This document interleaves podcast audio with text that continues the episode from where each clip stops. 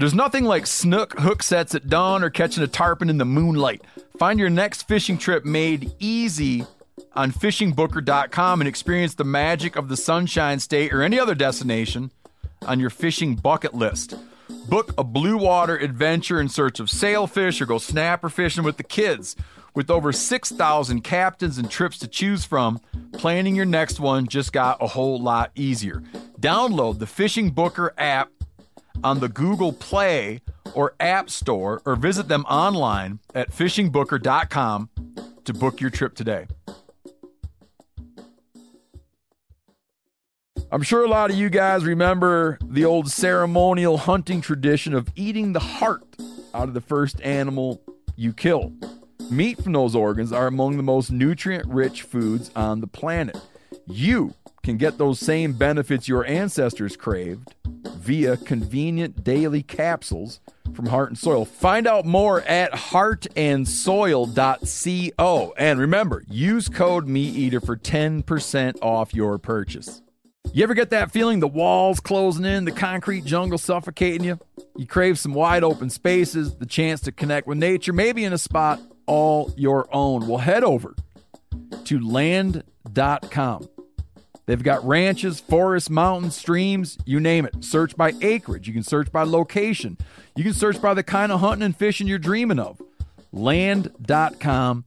It is where the adventure begins. Welcome to the Wired to Hunt podcast, your guide to the whitetail woods. Presented by First Light, creating proven, versatile hunting apparel for the stand, saddle, or blind. First Light. Go farther, stay longer. And now, your host, Mark Kenyon. Welcome to the Wired to Hunt podcast. This week on the show, I'm joined by my right hand man, Tony Peterson, to discuss his biggest wins, misses, and mistakes lessons learned, and book recommendations from the 2023 season.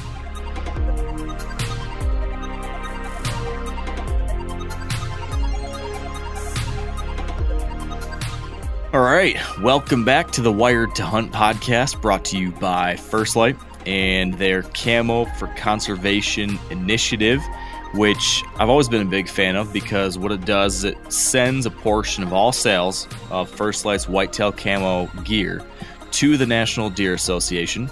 Um, and I've always been a big fan of the National Deer Association, but uh, I have some news related to the NDA, Tony. Um, I'm now, I guess, extra biased towards us helping the NDA because I am now on the board of directors for the National Deer Association. Nice. Yeah. So hopefully going to be able to do some some more good stuff for NDA between First Lights donations and hopefully I can offer an idea or two and uh, we'll keep on keeping on when it comes to making sure the whitetails and whitetail hunting's good in this country, right? That's cool, man. Yeah. So that's exciting news. Uh, in other news, last week, Tony, I did something that I don't do often um, which is a solo podcast.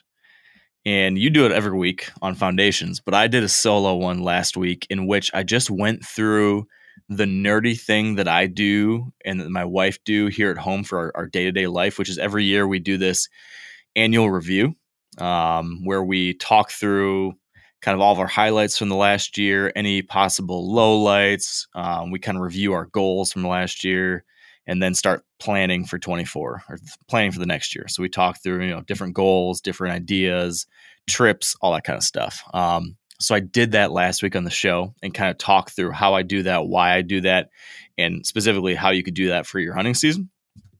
And since you left me all by myself last week and didn't have to go through that process, I thought this week I should force you to do that a little bit today with me. Are you are you game for that? So hold on, I'm being vilified for you uh, going rogue. You could. You, you can get a hold of me multiple ways and you didn't try to get me on there you decided you're just it's your show you're going to do it and now uh, I'm at fault somehow.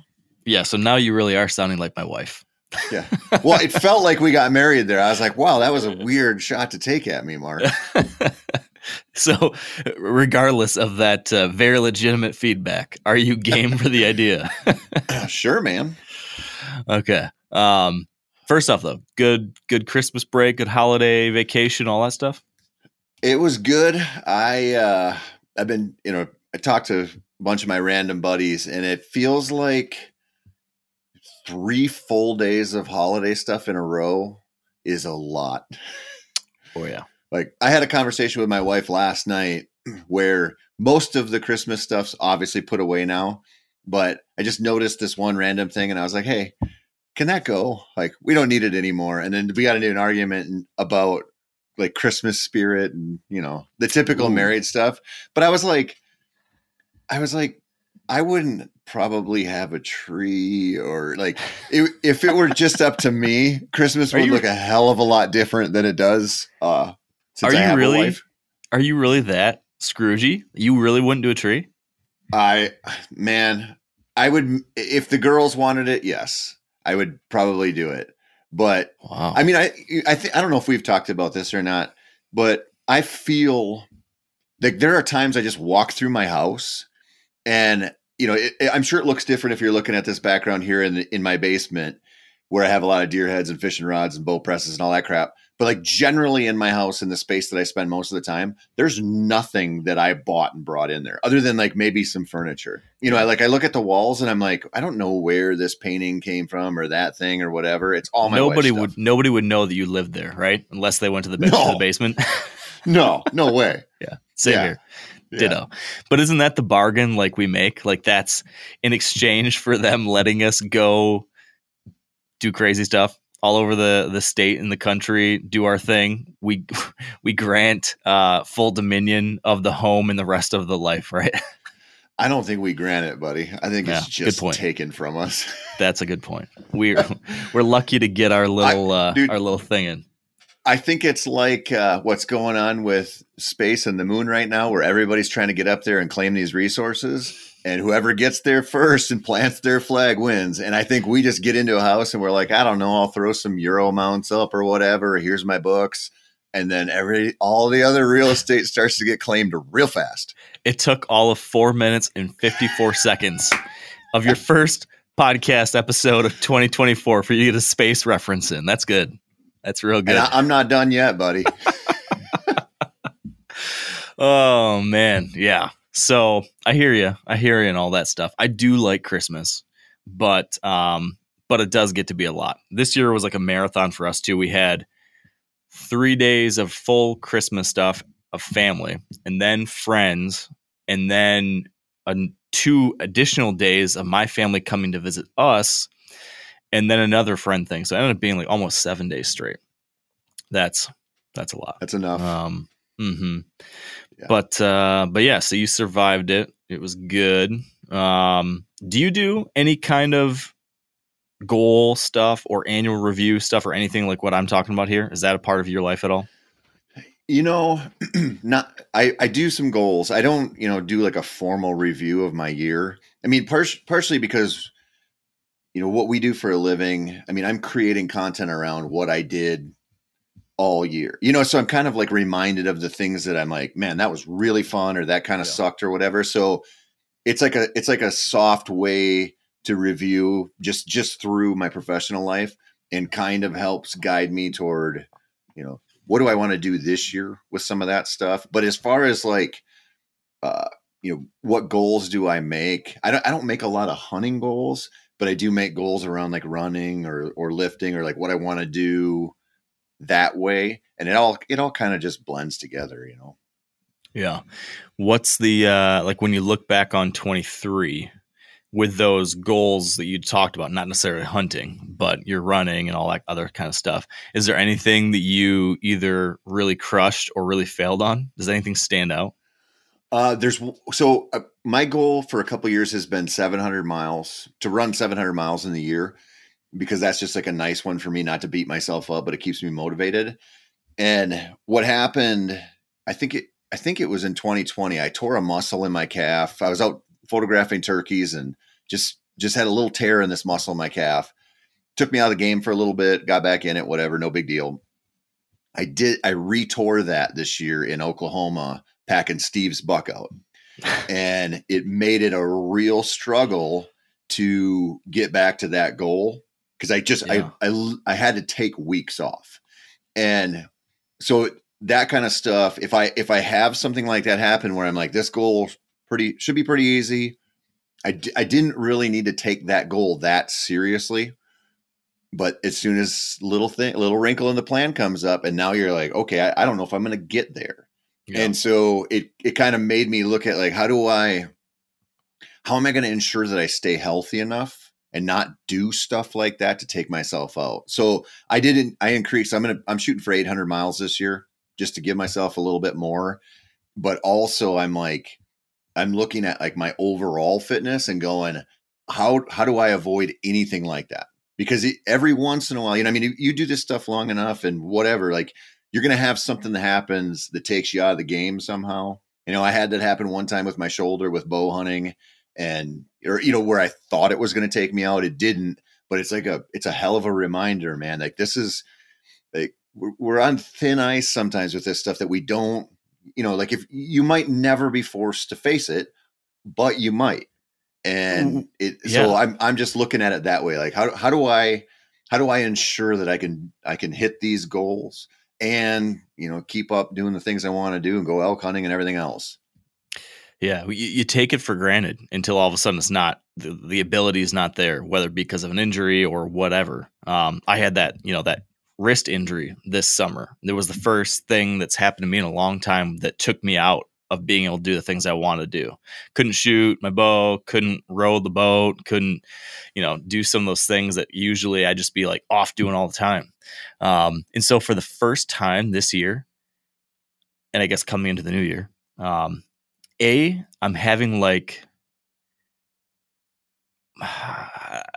i'm coming to grips with not my mortality but just like hey stuff's changing like you're, you're approaching like middle life where stuff can just not work the way it used to or injuries more likely like unless you're really thinking about it and doing the kind of stuff you're talking about like staying up on your fitness and all that kind of stuff and staying flexible or whatever the thing is you're worried about messing up you kind of have to work for it. You can't just assume it's all just going to do it like it did back when you were 20. Um, so, so yeah, like a lot of my fitness related goals now are just to keep me in the game. Like I want to be able to go backpacking with my kids and rafting and fishing and shooting my bow and all that kind of stuff without constantly fearing about, well, gonna, am I going to tear my calf or tear my whatever or roll my ankle or whatever it is. Um, so with that 800 miles a year, what's that? I'm not good at math in my head. What's that factor out to to a weekly average? Uh, well, weekly, I don't know, 40 miles a week or something. Um, well, actually, probably Dude. 30. No, no, no, no, not 40 miles a week. That's way too much. Uh, I don't know. I'm really, really bad at math. What I do you usually run? Like, what do you? What are your? What I'm getting at is like, how much are you actually I- running a week now? so right now, uh, well, up the first week of January, I ran 21 miles. Okay. But I, I shoot, I, I use a running app and I know from my trends, cause I've probably done this for like eight years now. Uh, I'll, I'll do a lot of miles in the winter. I'll do not so many miles in turkey season. I'll do a lot of miles in the summer. And then in the fall, it really tapers off. So I always try to shoot for a big January, a big February, a big March, because I know I know how this is going to pace out. And then and then in the summer, I just like running outside a lot, and so I know I'll I'll kick it back up in June, July, and August.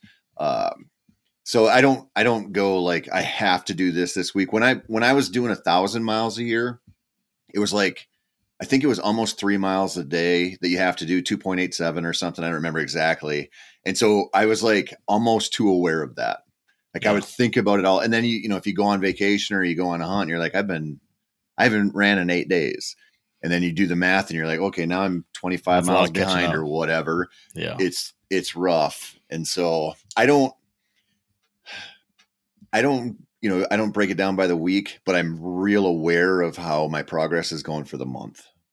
yeah. It's interesting the the way you're doing that with your mileage goal, and the way I'm trying to achieve my running goal is is by putting a big stick, you know, in my future. That being a race that I've got to make sure that I'm ready for. Um, I haven't gone the weekly or yearly kind of tally, but this year I think I haven't. I haven't told my wife this yet. Um, but I think I'm going to try to run a marathon this year.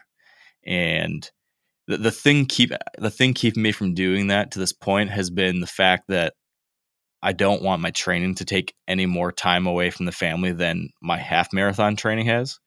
Um, but I'm thinking like I'm, I'm trying to figure out if I can figure out a way to be ready for a race like this. I just want to finish without getting injured. I'm not trying to like do it fast, but um, but if I can do that in a way that's not significantly different than the amount of running I was doing leading up to this, um, I think I want to try to do that. So that's my big fitness goal let, for 24. Let me ask you this: How do you figure that you're going to be able to do a marathon with roughly the same amount of training as a half marathon? Well, I'm just not going to like if you, there's certain training plans where I guess I'm, I'm going to train lightly for it. I'm not going to like go by the book, but it seems like from some of the talking I've done, like I don't need to train to crush a marathon, right? Where I'm doing like 20 mile runs all the time or 25 mile runs all the time. You know, I can do, you know, I can make sure that I'm doing the occasional extra long training run so making sure I can do my 16 miles or 18 miles a few times. So there'll be a few days, you know, over the course of a few months where I'm gone three hours instead of two. Um, but not so much that the family notices is basically what I'm getting at. So there'll be a, there'll be a few more long runs, but not so much that I'm an absentee parent any more than I was before. Right. Are you? Uh, what, what's the longest run you've ever done? Is it a half? Uh, this is a half. Yeah. Yeah. Yeah. So I mean, it's a dramatic, it's a dramatic bump up. Um, I, man, more power to you. I I kind of toyed with that idea for a while, but if when you run 13 miles, I'm like, or you know, 13.1 miles, I'm like, the the idea of doing that again twice. Oh yeah, like yeah. no. See, my thing with it is, and this is kind of, I think, one of the maybe a thing that's helped me from a hunting perspective too is that I can do almost anything for a long time at like a moderate pace. Like I could hike forever. I think that I can run forever. Not forever, but I think I can run. I think I can just go. Yeah. And I'm just determined enough. Like as long as I'm not like trying to beat some kind of pace or or race someone like individually, I like I can hike all day. We do like yeah. big hikes and stuff. That's something I've done before. I've I've hiked you know 20 miles or something like that in a day. Um, so I can do like a, a, a heavy loaded pack hike can't be that much easier than a no pack, very slow jog, is my mental math I'm trying to convince myself of at least. Hey, it um, sounds good. Sounds good, buddy. yeah. Have you on, on, any of those runs, did you ever did you ever that have that experience where you just chafe the crap out of your nipples? I haven't had the chafing, so we'll see. You haven't? No. Oh man. Nope. So we'll see if that's something that pops up at mile 20 in uh, in a run. Well, uh, it's it's TBD, but that's the thing I'm floating around in my head right now. Because I'm um, just envisioning you finishing the race with like the blood spots on the front of your chest and God. You know. That would be bad. That yeah. would be bad. I don't know. We're getting ahead of ourselves. Um, I wanted to talk about 23 with you before we got to 24, but somehow here we are. Um, so so like I said, last week I reviewed my 23 season, and we've done, you know, we've talked about our 23 season more this past year than we did in the last like three or four years, which I think has been good because people people enjoy getting to follow. You know, I think it's useful for people to hear how we are trying to take the things we talk about every week on the podcast and actually put them into action, right? And so I was hoping we could better illustrate that this year, which I think we did. Um, but looking back now, if you were to start a list, like a two column list here, on your left, you've got your big wins. And on your right side of the column, you've got misses or mistakes or, you know, low lights, whatever you want to call them. Um, name me a few things that would be on that list for you. Like what stands out as far as like the highlights or things you're most proud of or the things you did really well this year? What's on that side of the column for you? Um, I was real happy with the way I shot this year. Um, you know, shot quite a few deer, and I, I felt really good about that. Um, I also felt it just, you know, I, we've talked about this. We talked about this a few times last year, but you know, for the last couple of years, I haven't done a ton of public land hunting. I've been, I've had a, just a different couple falls because of the filming with Meat Eater and everything. And last year doing the Oklahoma thing and then doing the North Dakota thing again and, and kind of getting back into the swing of public land hunting. That was that was my most enjoyable stuff. And then doing the muzzleloader hunt here in Minnesota, just it, that for me, those were highlights, right? I mean, obviously hunting with my kids was really fun and, and getting my daughter that decoy buck was really cool. Like I think about that a lot. Yeah. But personally, for my own hunting, where I'm like, okay, what what's the arc of the next year look like? I want it to contain a lot more of the public land stuff. Where I'm like, I'm kind of feel like I slip back into that groove of having to scout right in the moment, get mobile, react, and just kind of, you know, the things we talk about all the time, you know, those are muscles you got to work. And I felt, I felt like I was missing something for myself. Like I'm a, I, it, this drives my wife absolutely crazy, but I'm just like, I don't like doing the same stuff over and over again. You know, like I don't, I know that people are like, I, my dream is to have this land and build it up. And, and I, I get that 100%. But for me, I know what that would be for me. Like I wouldn't, I wouldn't enjoy it as much as some people because I don't want to go to the same box blind or like, I don't want to get myself into a position where I'm like, I know if I stay out of there until Halloween and I go in there, it's probably over. You know, like I, I don't want to, I don't want to make a deal where I'm going to have good hunting, but I don't get to hunt as much or I don't need to scout as much. And so yeah, I just when I look at like the highlights from last year, the things that really meant something to me, just just getting into that process again and trying to find deer on public land and dealing with that whole aspect, I just it just does something for me.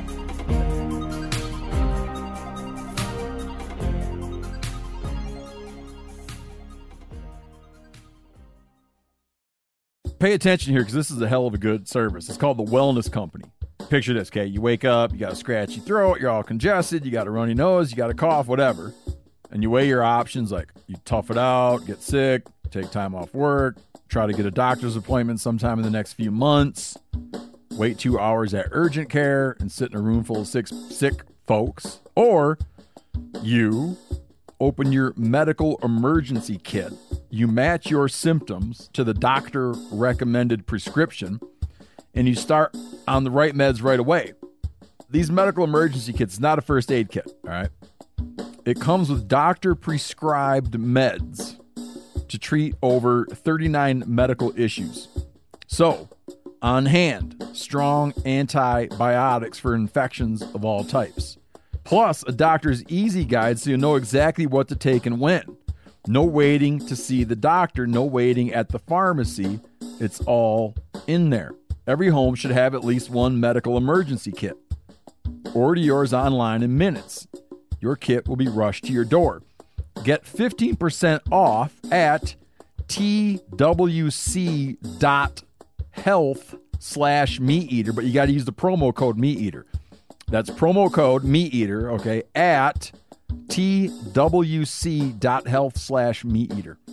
O'Reilly Auto Parts are in the business of keeping your car on the road. O'Reilly Auto Parts offer friendly, helpful service and the parts knowledge you need for all your maintenance and repairs. If you're confused about what part you need, like what wipers are going to be the best, what replacement headlights are going to be the best, go into O'Reilly and talk to the people that work there because they're great and they're super friendly and they'll get you squared away where you walk out knowing you got the right thing. They've got thousands of parts and accessories in stock, either in store or online, so you never have to worry if you're in a jam. Do you need your windshield wipers replaced? You need a brake light fixed? You need some quick service? They'll help you find the right part or point you to the nearest local repair shop for help. The professional parts people at O'Reilly Auto Parts are your one stop shop for all things auto. Do it yourself and you can find what you need in store or online. Stop by O'Reilly Auto Parts today or visit us at o'reillyauto.com slash meat eater that's o'reillyauto.com slash meat eater now a lot of you guys are familiar with the old hunting tradition of eating you know some organ the heart or a chunk of liver off the first animal you kill i had that when i was a little kid and it was a big deal Organ meats were always prized by frontier people who knew the importance of getting a lot of different minerals and nutrients. And as often is the case, those guys were onto something. Because organs are among the most nutrient rich foods on the planet. And you can get the same benefits your ancestors craved via convenient daily capsules from Heart and Soil made exclusively from regeneratively raised, grass fed, and finished cattle.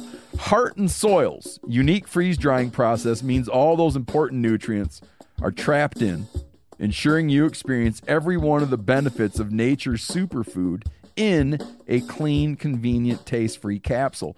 Find out more at heartandsoil.co and make sure to use code MeatEater for 10% off your purchase. That's heartandsoil.co. Use the code MeatEater. Is there anything that you think you got better at? Like, is there anything that you have known, like, hey, I've got to work on this, or this is an area of focus, and and then you actually executed on it? Like, I know you did things that were more fun. You did the thing you like, but was there a thing that actually, like, a change you made, or a shift in mindset, or anything like that, actually paid off? Um, I think what I'm getting, what I think one of the things that happened to me last year that I actually like felt kind of tangibly was I'm getting just so much more confidence in calling my shots and being like, this is, I'm going to do this, whether it works out or not. I feel like this is the best and not, and not second guessing myself. You know, I mean, I went through, you know, and, and a lot of people do, right? Where you go through like, well, you know, what if the conditions or what if somebody came through here? What if I'm not set up right? And I'm kind Yeah, of like, what ifs? yeah, I'm kind of, I kind of feel myself getting to a point where if I, if I feel like I'm putting in the effort to figure out a spot or figure out a location, I, I'm like, okay, here's my plan today. And if this doesn't work, uh, this is what I'm going to do tomorrow. And if that doesn't work, this is what I'm going to do. And I feel like I'm just getting to a point where I'm just believing in that process more and being like, don't like, don't overthink it. Like if you, if you're, you know, the spidey senses are like, this is where he's going to be tonight or in the next two days figure this out and forget about those other options, forget about everything else. And then if it doesn't prove to be true, okay, that's fine. Move on. But I'm, I just kept finding like it, it kind of kept being true. Yeah, that's a really good feeling when you when you when the the second guessing is is not the loudest voice in your head. When you're instead sitting there like, hey, I, I feel confident in this thing, and I have an idea, and I have a plan B if that doesn't work out.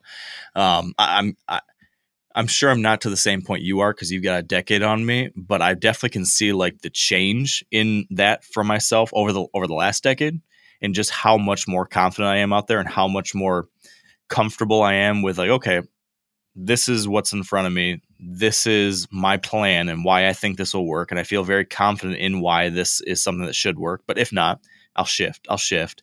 Um, but yeah, like that sense of I don't want to say certainty because I don't think you're ever certain out there, but just confidence and like and and comfort maybe with what's happening and why you're doing it. Um, that is a really reassuring feeling out there versus, you know, 10, 15 years ago when I was out there like, should I be doing this or this or this or ah, eh, eh, I don't know. Um, It, dude, it's important, man. And I, I think uh, like on that line too, if you're like, this is, this is where I think it's going to happen. Not, not how necessarily, but if you're like, I'm hunting this farm or I'm hunting this property and you're like, the signs pointing here, the conditions are pointing here, then you, you go, okay, I have that thing I believe in. And so now it's like, okay, if the conditions aren't right for it tonight, it's like I don't I don't mind backing off and doing something else then. And it, it sort of gives you a little leeway with a lower confidence hunt. If you know, like in your back pocket, you're like, okay, I'm when it when it breaks right, I'm going right there, and that's where I want to be the most. Then I I don't like I notice this a lot on my public land hunts because I'll find a few places like that. But you know as well as I do, like fronts roll in, people walk in, trucks are parked there, whatever. And if that's like all you're hanging your hat on, then it's it messes with you bad. Or if you you know if you have a four or five day hunt, and you look at the forecast, you know like like when we went to Oklahoma, it was 85 degrees when I got down there, and I'm like I'm gonna kill them on water, and a cold front came in, which happens to me all the time, and the entire plan changed. But I had I had run across some mast while scouting and some other stuff, and so it was like. It, even though that thing might not work, I found another thing that I feel just as good about. I just might have to tweak it a little bit or whatever. But you just like when you when you get into that state, it's sort of like you don't have a bad sit. Because even if you go do a backup one because you're playing it safe or you couldn't get in there for some reason, you're like, I still have that and I'm still doing something at a certain level up to it. And I just I think that that feeling of just going in there and being like, I believe in this enough for that, and then the backup enough for that. It's just it's a game changer for you.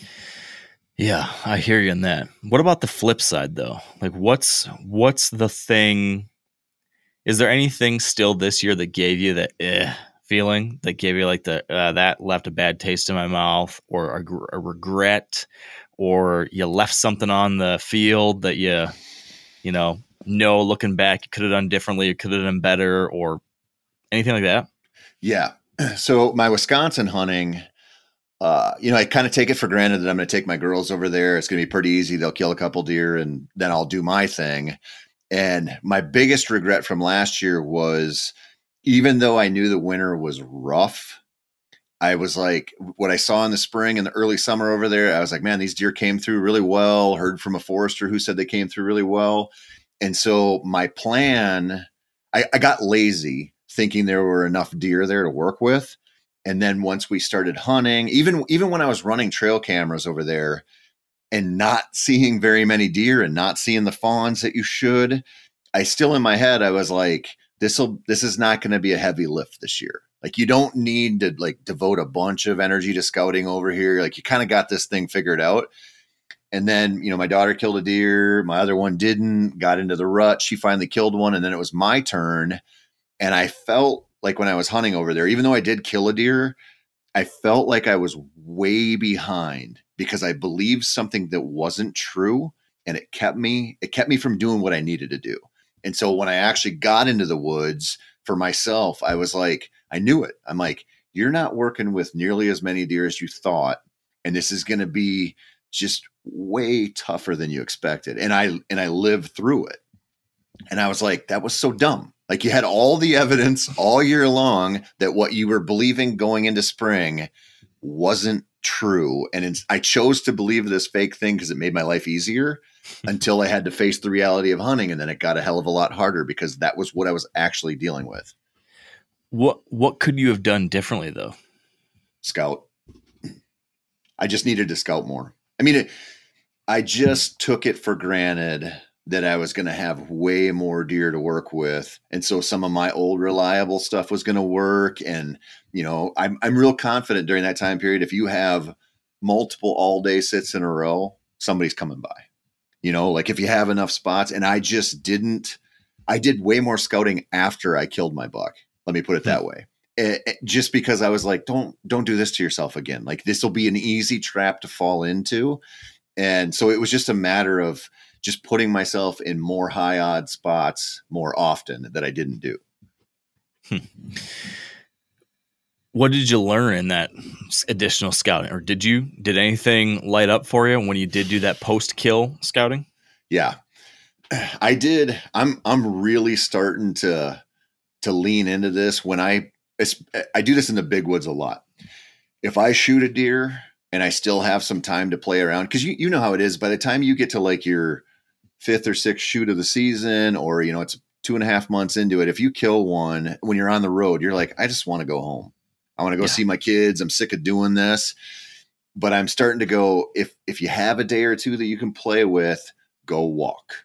Get out there and just go look in the moment, see that sign.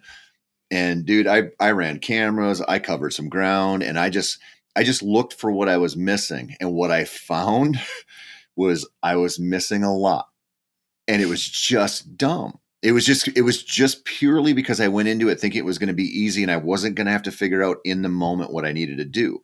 But you know when you're dealing with a low low deer density, it's all about finding just any deer first. Like where's that little tiny concentration? And then right. how do you work off of it?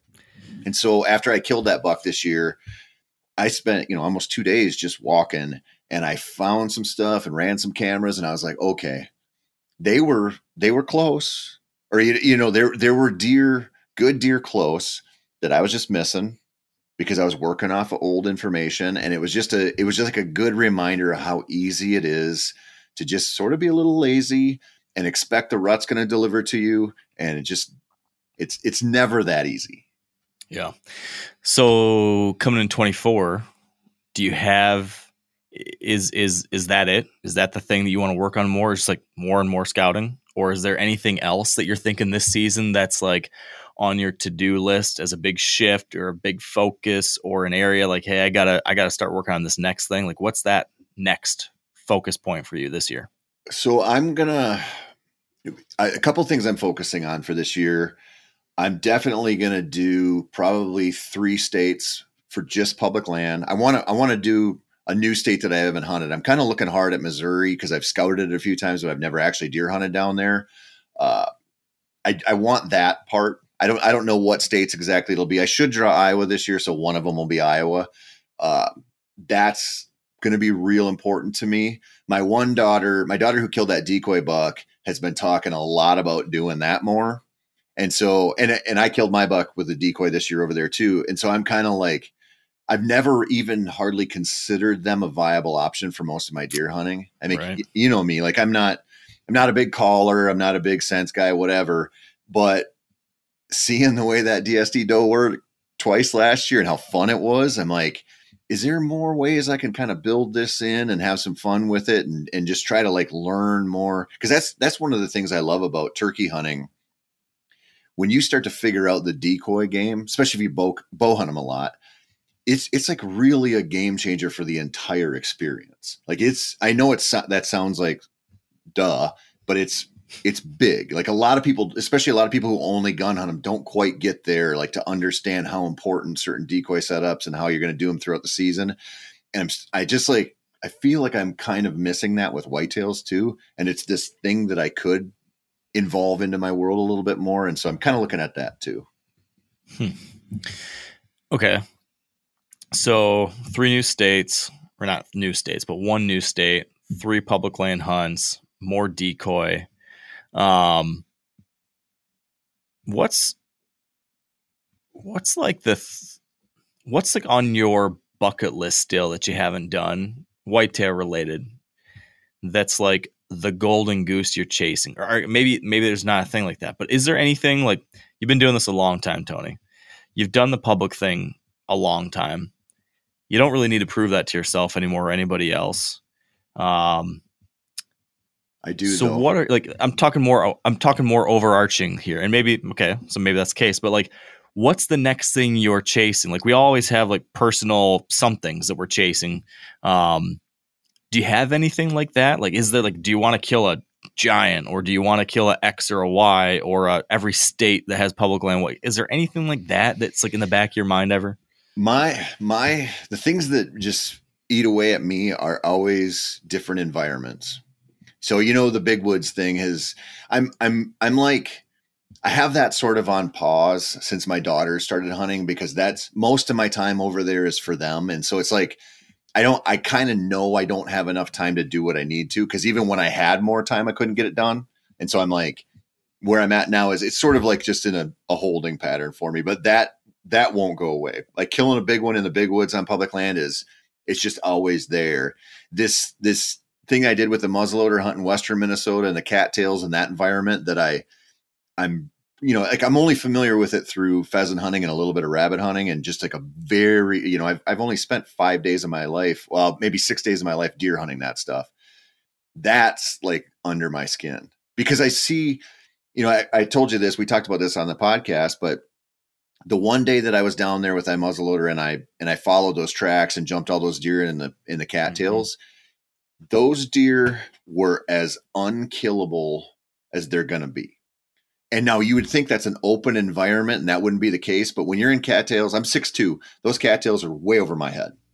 And I'm like, when you walk in there and they're bedded there before first light, and you go, you know, you jump you jump them right there and you have a gun and it's like unless you had buckshot you that would be the only chance you might have there and i just i go how do you figure like how do you solve for this like how do you and that's that's like the stuff that i love is like it's not you know it's fun to go back to some places you like the western river bottoms i love and it's it's fun to do that kind of stuff but when you get into an environment that says you can't do this easily here. Like, Yeah. trust me on this. They're here and you're not going to get them.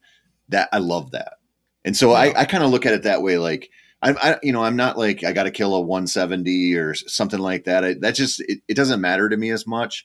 But doing it right in these environments where I just walk in and I'm like, I don't, I don't have a strong basis here, and I have limited time, and you know, there's a lot of hunters using this stuff. I love that. Hmm. Yeah, I can I can relate. I, I'd say that's that's where a lot of my just a lot of my interest is like the the experiential aspect. Like, man, I want to kill one in this kind of way. I want to I want to try to figure out this kind of place. I want to figure out this kind of adventure. Um, and now, right now, like the thing I, I talked about this last week a little bit. Um, I need like some new adventure in my hunting. Like, I I want to shift it up again. Um, and I'm not 100% sure what that's going to look like yet, but um but I have some ideas and and and just like Give what's an example? Like, what's one thing you're thinking about? um well, I'm going to hold off on the on the one I'm really really thinking about. Um but I don't like like an example of one I have talked about in the past. That's probably not next year, but like a backpacking backcountry whitetail hunt. Like that kind of thing. Like something that's like truly different. Yep. Um or you know, like going in, I mean, yes, that kind of thing is the general idea I'm thinking of. Um a rafting whitetail trip. Um something like that. That's just, you know, different than the usual get on like park the truck by the road, hike in, hunt for the afternoon, hike back out, go to your tent or go to your house or go wherever. Um, I just think so much of, and I, and I love that, right? I love my everyday deer hunting, but I also, like you, just want new and I want to grow and I want to try new things and I want to see what's at the at the boundaries of this of this whole thing, and what else is out there. And and one of the coolest things about whitetails, and and some of my adventure seeking is outside of whitetails too. But a really cool thing about whitetails is they are almost everywhere in almost every different type of habitat, and you can hunt them in so many different ways. It's very easy to get like locked into the the usual, which is like, well, we're gonna hunt them from a tree in the Midwest, uh, in farm ground, right? It's especially for those of us that live in this area it's very tempting to just get sucked into that basic template.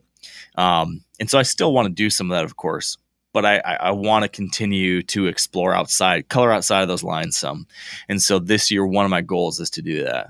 Um, I've got a, I've got one very, very different idea, which, uh, which we'll talk about at a later date.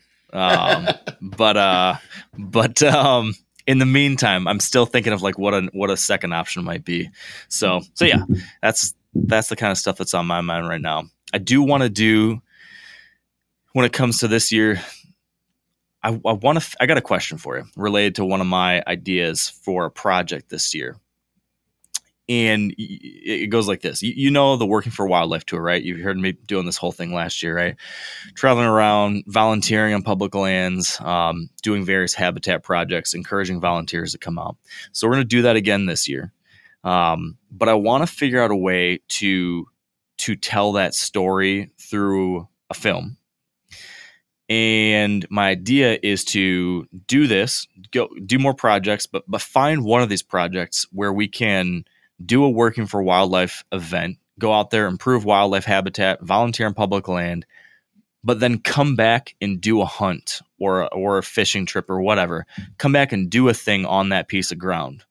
And, and showcase like you do the work and then you reap the rewards down the line. Um, like that's possible. My worry though is like, how do you do that without spot burning? Like, how do you do that without ruining the place? You know, because by doing a project like that, your people are going to be out there. Like we're going to be talking about, hey, we're on this piece of public land, or, or is there a way I can do that without talking about the place? I mean, this is something that you and I, and and really anyone now with a social media account has to think about, which Yeah. is we want to share what we're doing, we want to talk about what we're doing, we want to enjoy these places, but at the same time, you don't want to unnecessarily, you know, drive more people to a sensitive location that ends up making it worse for wildlife, worse for hunting, et cetera, et cetera. Um, so how do you do that? Like that's what I'm trying to figure out. There, I, I don't know how to do that, but I think there's got to be a way. I think you would have to. I, th- I think the easiest way to do that, or the maybe the most responsible way to do that, would be to find some category of project in a region, and sh- you know, planting trees or whatever, whatever it is, something like that, and then find a different property that had had that ten years ago or twenty years ago, or you, you know what I mean. It wasn't the same thing, but it was the same concept of Right. here. Here is like a look into the future of it instead of just going right back. But even then, people would figure it out. So I don't know. I, I don't know if I want to touch this one because I feel like you're going to get yourself into trouble with the audience here, Mark.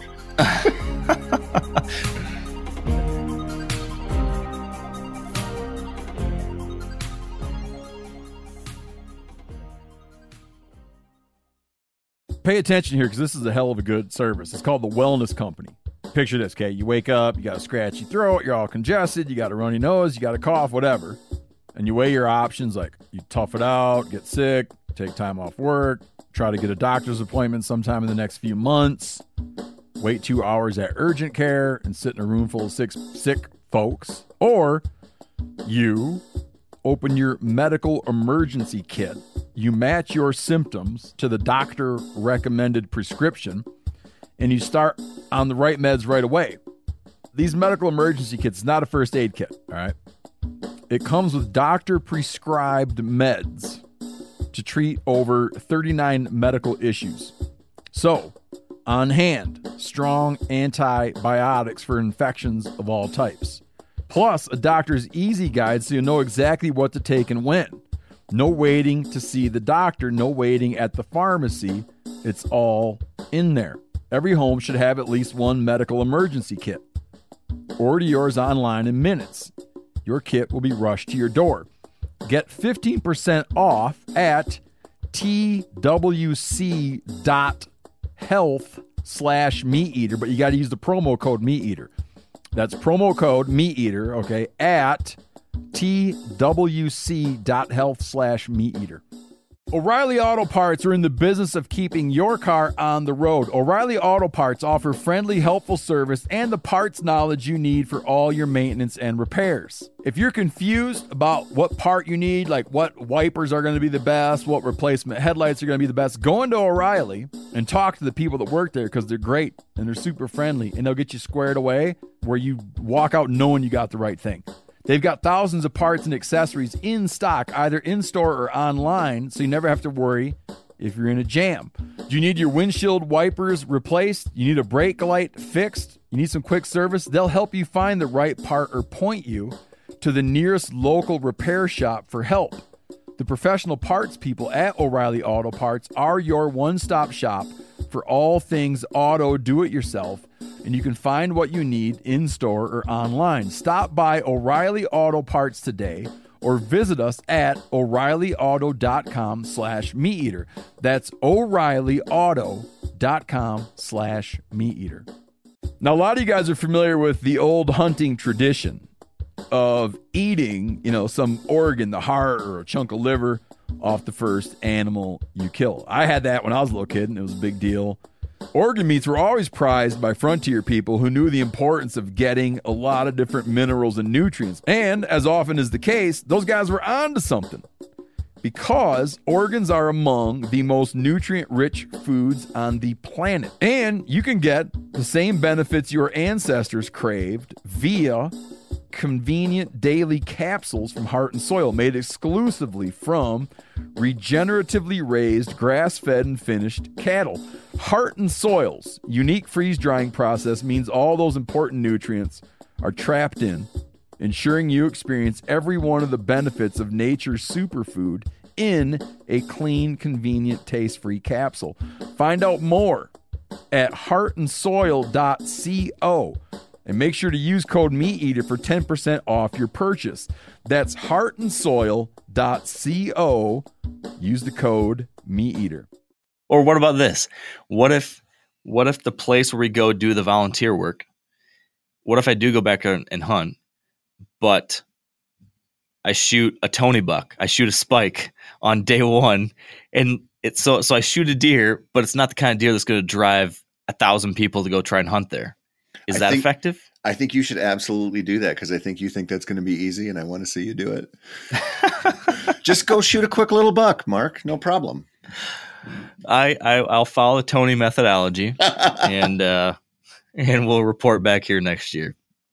I don't know.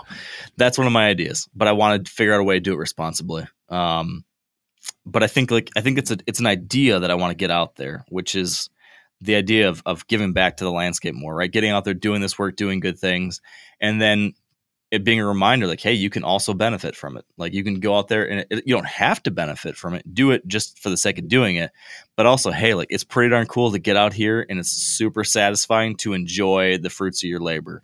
I think anyone who owns private land knows that, right? You go out there, you do the work, planting your food plots or improving timber or whatever, and then you get to go out there and hunt and do your thing.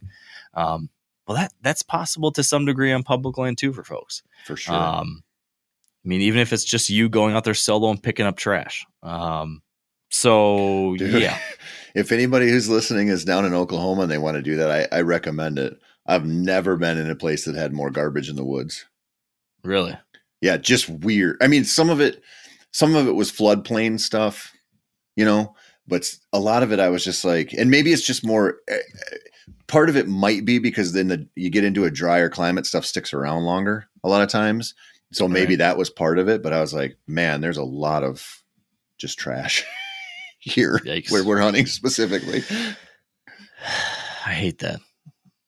I got to the point though with um so we we try to like when we're out hiking around doing whatever the kids and stuff, we try to pick up things and you know, when you can clean up. And we were on a hike over Christmas break and we passed like what looked like dirty toilet paper and my 3-year-old like ran to pick it up and like, no, no, no, no, don't touch it, don't touch it. We can't pick that up. And he got so mad. He's like, no, we have to pick up the trash. You say we have to pick up the trash. We're like, no, that might be like something really gross. Don't touch that. Yeah, it's same same uh, rules apply if you find like one glove in the woods. Just leave it. yeah. Yeah. Anything, anything like that. Dangerous. Um, yeah, man. So any other any other big plans, thoughts uh for 24 other than the the new state, the decoying, public land? You gonna go back to your buddy's lease anymore? Or are you you done with that? I'm not sure. Or not lease, I guess he owns it, right? Well, it, Your buddy's farm. Oh, I'm not sure. So I didn't hunt it this year. Um, I'm, you know, I'm to turkey hunt it. It's, it's always there. Um, I don't know. I, I, it's just, if I go down there to southwestern Wisconsin and I hunt that place, it's awesome. But I just want to be in the North Woods, man. I don't know how to describe it. The, you know, my odds of killing a 140 on that southwestern place or like at least a decent buck are so high compared to, you know, northern Wisconsin, but I just love the environment, man. So I don't know. I don't know. Hmm. I'm I'm looking at I mean you know how this goes. This is a this is definitely a dumb complaint, but when you do what we do, I'm always like should I film in Minnesota or Wisconsin, which you know Minnesota's my home state, but I Wisconsin I just hunt a lot too. It's right there and whatever. And you, you know how it is when you're like you don't save something for yourself and it it changes your entire season.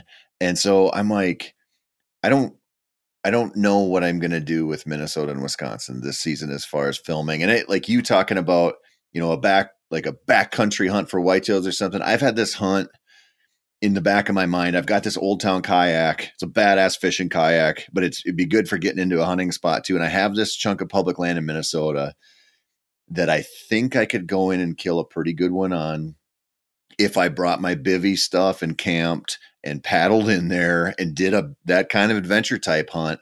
And I'm I'm kind of like, should I do that this year?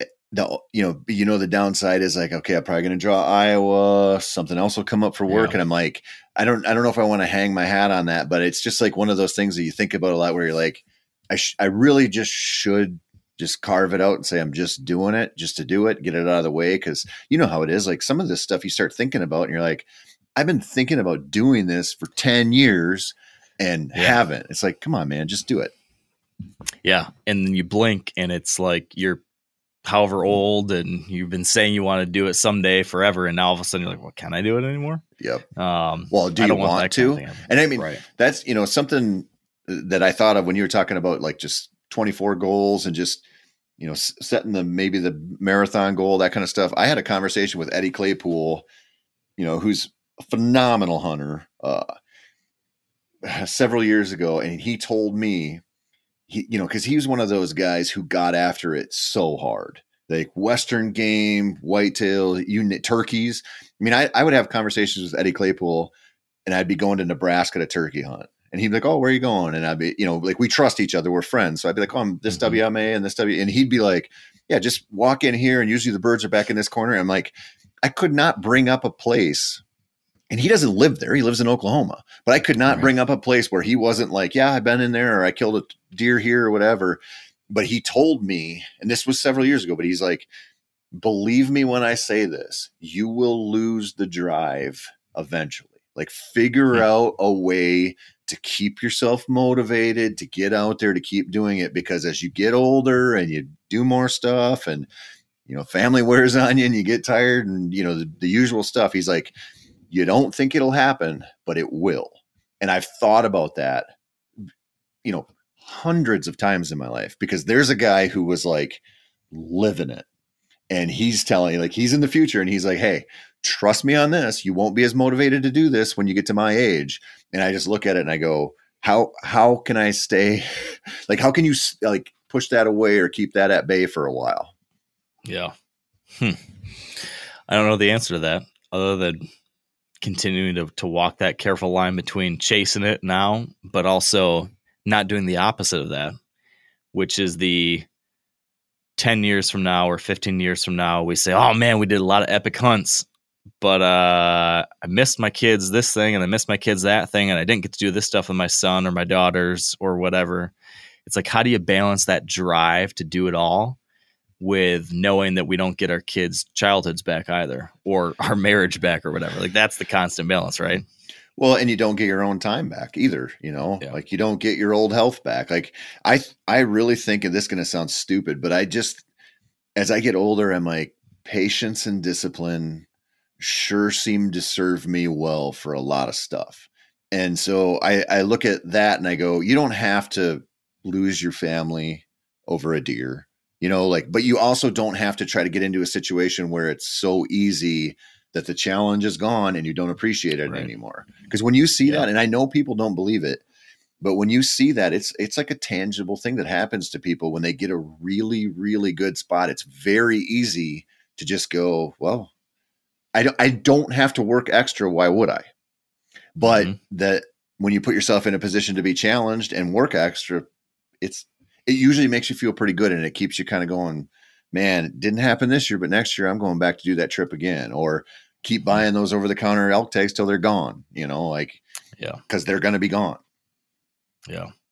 I've got a buddy who I, I think he'd be okay with me saying this. Uh, a couple friends that now have a situation kind of like that, and they now call themselves box blind bastards. and, are these your uh, iowa buddies yeah. yeah Um, uh-huh and uh, you know, you, you get a sweet spot, and it gets comfortable, and and there's nothing wrong with that. Like that's all some people want, which is great. Like if you were happy with that, heck yeah, you got it made. Um, but you know, that Gotta might be- not be what dude you got to be real honest with yourself i mean Yeah. because because right it could be your thing and that, that could be exactly what you want out of your hunting and that would be a perfect scenario but you have to Yep. be really honest about it like are you enjoying it like are you enjoying going to the same view and opening the same window when you want to shoot a deer every time or do you need something else like it's so personal Yeah, it's, and I mean that's one of the great things about what we do, right? It's like this can be whatever it is you want it to be. You know, it's it's, and I suppose that's the case with a lot of different activities. I guess if you want to be a climber or a a runner or whatever, you can make your own goals and your own experience. But um, that is particularly true with hunting, as long as you don't fall prey to the pressures of like what everybody else thinks. right And so and so I guess to that point, like, man, if you want to be a box blind guy or girl, man, more power to you. That's awesome. If that's the thing that gets you stoked and you are excited to go do, do it. And you should not be at all worried about what Tony or I think. Um, but on the flip side, you know, the same at the same time, like if that's not going to do it for you, but you're falling into the trap of like, oh man, this feels easy, and then you just keep doing it because it's the easy thing. Well, then maybe you want to reconsider too. So it comes down to like knowing yourself, knowing what's going to keep you energized and excited about this, and then chasing that. Well, and and I think one of the things that we see with hunters a lot, you know, like the general hunting population is terrified of change.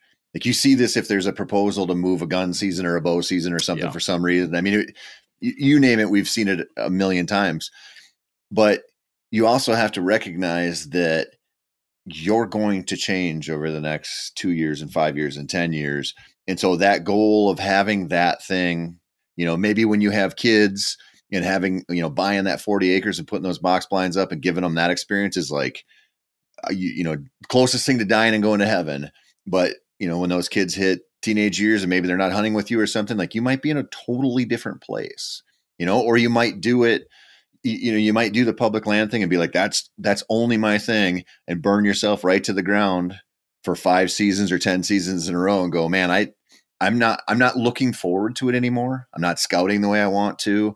And like if you're honest about that maybe you're going the other way you know Yeah. and and and who knows where you'll end up but if you're open to that stuff it's it's important to just be honest about it Yeah, yeah, I think there's a lot of truth to that, in in in sampling and testing and seeing where you where where that right place is for you.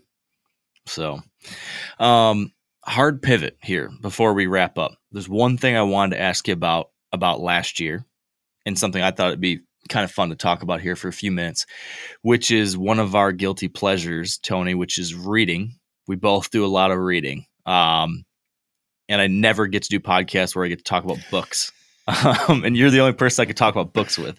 Um, so, do you have a favorite book or two, or recommended book or two, or something that stands out? It, it doesn't have to be a book. It could also be like a film, a documentary, a podcast series, anything like that. But uh, I've got books. Do you Yeah. have any recommendations coming on 23? I do. So even uh, just what we talked about about changing, and you know, I spent a lot of my life reading a lot of fiction and and writing that way, and then you know, probably the last five or seven years, I've mostly been reading nonfiction stuff. Mostly, like I just I'm- wasn't drawn to just made up stories anymore, but I ended up reading, and I think you've read some of his stuff. Andy Weir's uh, Mm. books. You know, Yeah. he wrote The Martian, Artemis, Hail Mary. Have you read those?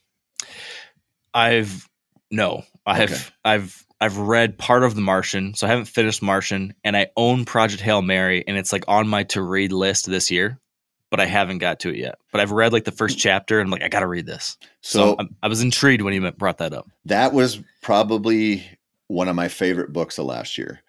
And I'll tell you what, if I if I read the synopsis of it, I probably wouldn't have read it.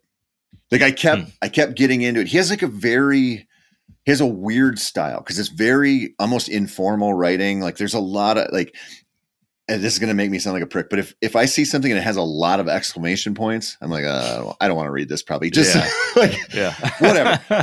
but that book, I kept reading it and getting into it, and I'm like, it, I was just like so surprised at how much I just enjoyed, you know, being entertained by it, and it gets you to think about a lot of stuff because he's real science based. Mhm. Uh, but it was like a, it was a good lesson for me because I was kind of like, I'm not, you know, Cormac McCarthy died. I'm kind of done reading fiction, right, for the most part and then I read that and I was like, I just enjoyed it so much. And I, I liked all of his books. I read them all last year, but I, that one, I was like, that one actually kind of just like, partially because I was like, there's no way this is going to do it for me. So that one, and I ended up going through, uh, I'm reading a lot of space books, uh, which would not surprise you. And no I've been reading a lot of Carl Sagan stuff Hmm. and Throwbacks. man uh cosmos i it was just i don't know I, I didn't read it for whatever reason and then i read it last year and i was like it's just so interesting like anybody who can take the concepts of astrophysics and all of the math involved and all of the ways in which we know what's happening and explain it to somebody like me like you heard me try to do math when you were asking me about how many miles i run at the beginning of the episode and i was off by Mhm. like 1200 miles I anybody who can take those concepts because all of that stuff is math and and just make it so digestible and interesting. Um, he's he was And he wrote that back in like the 80s or 90s, right? yes, and so like this, this holds up. Oh Like, my still, God. it's in fact, it's, interesting 40 years later. it's probably it, it does. It's wild to hear some of his predictions and know what we've kind of proven to be true since then. But also, he wasn't just like obsessed with space, right? Like it was all about like our place in the universe and how we treat each other. And it was it his way of looking at things was so fascinating as far as like what what does society need? Like where are we going, but what do we actually need? And that I think that was why he was so popular. You know, and I and I think that's why it holds true to this day. See, I've got a similar fascination with those kinds of questions, but not with space. I'm interested in right now just like the impacts of AI and where that's going right now. That seems like we are on the precipice of this massive shift in so many different things. So that's been an area of like curiosity for me this year. I've read a bunch. I've got a book on that called The Coming Wave um, that I, I, I can't recommend yet because I'm just working through it still, but very interesting to this point. It's written by um, one of the founders of DeepMind, which is one of the Mhm. AI companies that Google bought, you know, seven, eight years ago or whatever. So they're the ones behind Google's big AI push. Um, so interesting, interesting stuff. Have you have Um, you had a chance to talk to Steve Rinella about AI yet? I have not. Did you guys get into that in Oklahoma? We had an interesting conversation about it in, in typical Rinella fashion. He's like, ah, it's not going to be anything. Not a thing. Yeah, it's not gonna not gonna ruin society. It's not gonna enslave humans. It's just this total dismissive. Uh, well, I'll be sure to bring it up when I see him next and see uh see where his head's at on that one. so what was your Um, what was your favorite then? Because you you just started that one. So if you books? yeah, if you looked at last year, what was the one where you were like, oh my god, I can't recommend this enough? Probably it would be two books. Um, the two books that I and the, the trick is like one of them I think could be for anyone who listens to this podcast. One of them you'd have to be like very committed to learning about this kind of stuff. So the easy recommendation, and and folks in our world have seen this recommended a bunch. Um, but uh, Wild New World by Dan Flores. Oh yeah. Um, have you read that one? I haven't read that one, but I've read his other books. Okay, yeah. So you know he's great. He's one of Steve's longtime friends. He's been on Steve's podcast. Um, so his latest book takes a look at the history of wildlife and people in North America since people came to North America. So it basically starts like Pleistocene type animals, everything that happened there, the the near well, I, I think it's fair to say a catastrophic extinction event that uh, occurred in North America relatively soon after folks showed up here. And then it follows from that all the way through you know europeans showing up and everything that happened there and then kind of wraps up almost to where we are now. Just kind of following that constant push and pull and tension and dependency but also destructive relationship we have with wildlife here. So really interesting and i think super relevant to anyone who hunts or fishes um, you know, kind of coming to terms with that. It's sometimes a very ugly history, but it's other times inspiring history. Um, so that's a great book. Can't recommend that one enough. Yeah, he's pretty good. Yeah, very good. Um, second recommendation is one that I pushed on you years ago. We've talked about it since, and then I I pushed it on you, and I had actually not finished it when I had pushed on you, and then I finally finished it this year, which is uh, the Song of the Dodo Oh, by yeah. David Quammen. Um, and so you know, as you know, since you read it, but I'll I'll mention. I think I even talked about this once earlier, or back in 23. I brought it up, but I'm I'm going to talk about it again because I just thought it was such a profoundly interesting book and well written book. You know, it, it basically looks at um,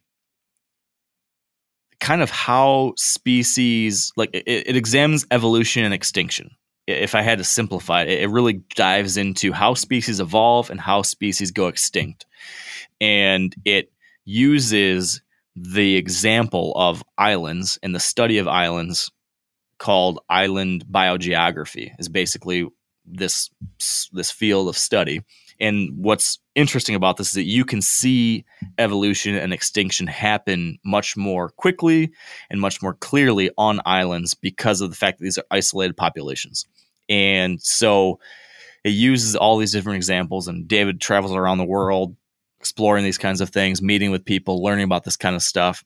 Um, and he goes all the way up into the history of like how we kind of figured this out in the first place. So talks about Darwin and Wallace and the people who kind of figured out the theory of evolution, and, and then goes all the way through relatively currently how we've also been trying to figure out like why are species going extinct and how is this happening? What are the different forces that, you know, not not like the high level forces, like not habitat destruction, but like what happens to the genetics of a population or what happens when you isolate a population um, i don't know nerdy geeky in the in the weeds kind of stuff but he does it in a way that's that's pretty darn compelling um, and what's what's really i think what makes this particularly relevant is right this whole idea of like studying extinctions on islands it does not just apply to like physical islands like maui or something we are also creating islands all over the world on the mainland because we are continuing to create these isolated pockets of wildlife habitat surrounded by people and development. So, like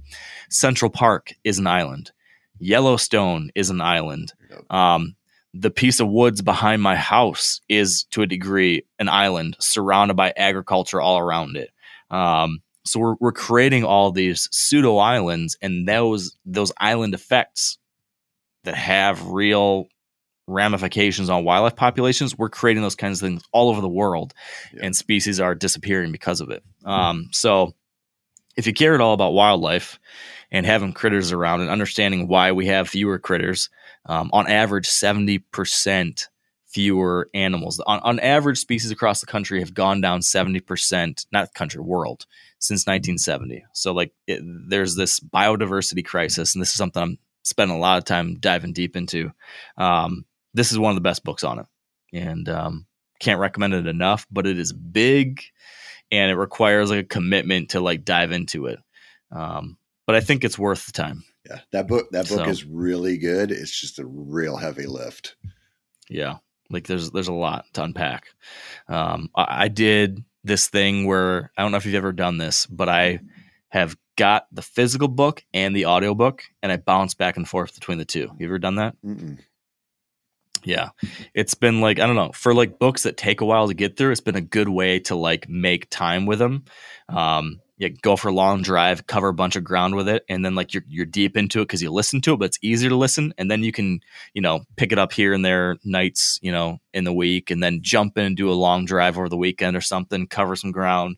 I don't know it's it's been something I've started to do more often. It seems a little silly to pay extra money for a second copy of the same book, but uh, I'm a fan of books, so I guess I feel like it's a donation that I'm okay making to the author. Yeah, that's fine. Um, yeah, but uh, but with that said, we've got to wrap this one up because uh, I've got to run off through a snowstorm and pick up my son, and uh, can't be late for that. So uh, thanks, man, for talking books with me, for talking goals. Um, you know, it's going to be a good year. I'm excited about it. Me too, buddy. Me too. All right. Well, appreciate everyone tuning in for uh, a bit of a random show here today. But as we start these new, every new year, I kind of feel like it's nice to just kind of ease into the year, have some fun, talk about what we're thinking about and where things are headed, and uh, kind of get ourselves rejuvenated for this next push. So, with that said, appreciate you being here. And until next time, stay wired to hunt.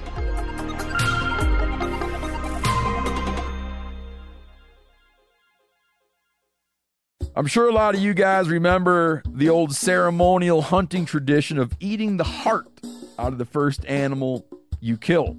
Meat from those organs are among the most nutrient rich foods on the planet. You can get those same benefits your ancestors craved via convenient daily capsules from Heart and Soil. Find out more at heartandsoil.co. And remember, use code MeatEater for 10% off your purchase. You ever get that feeling the walls closing in, the concrete jungle suffocating you?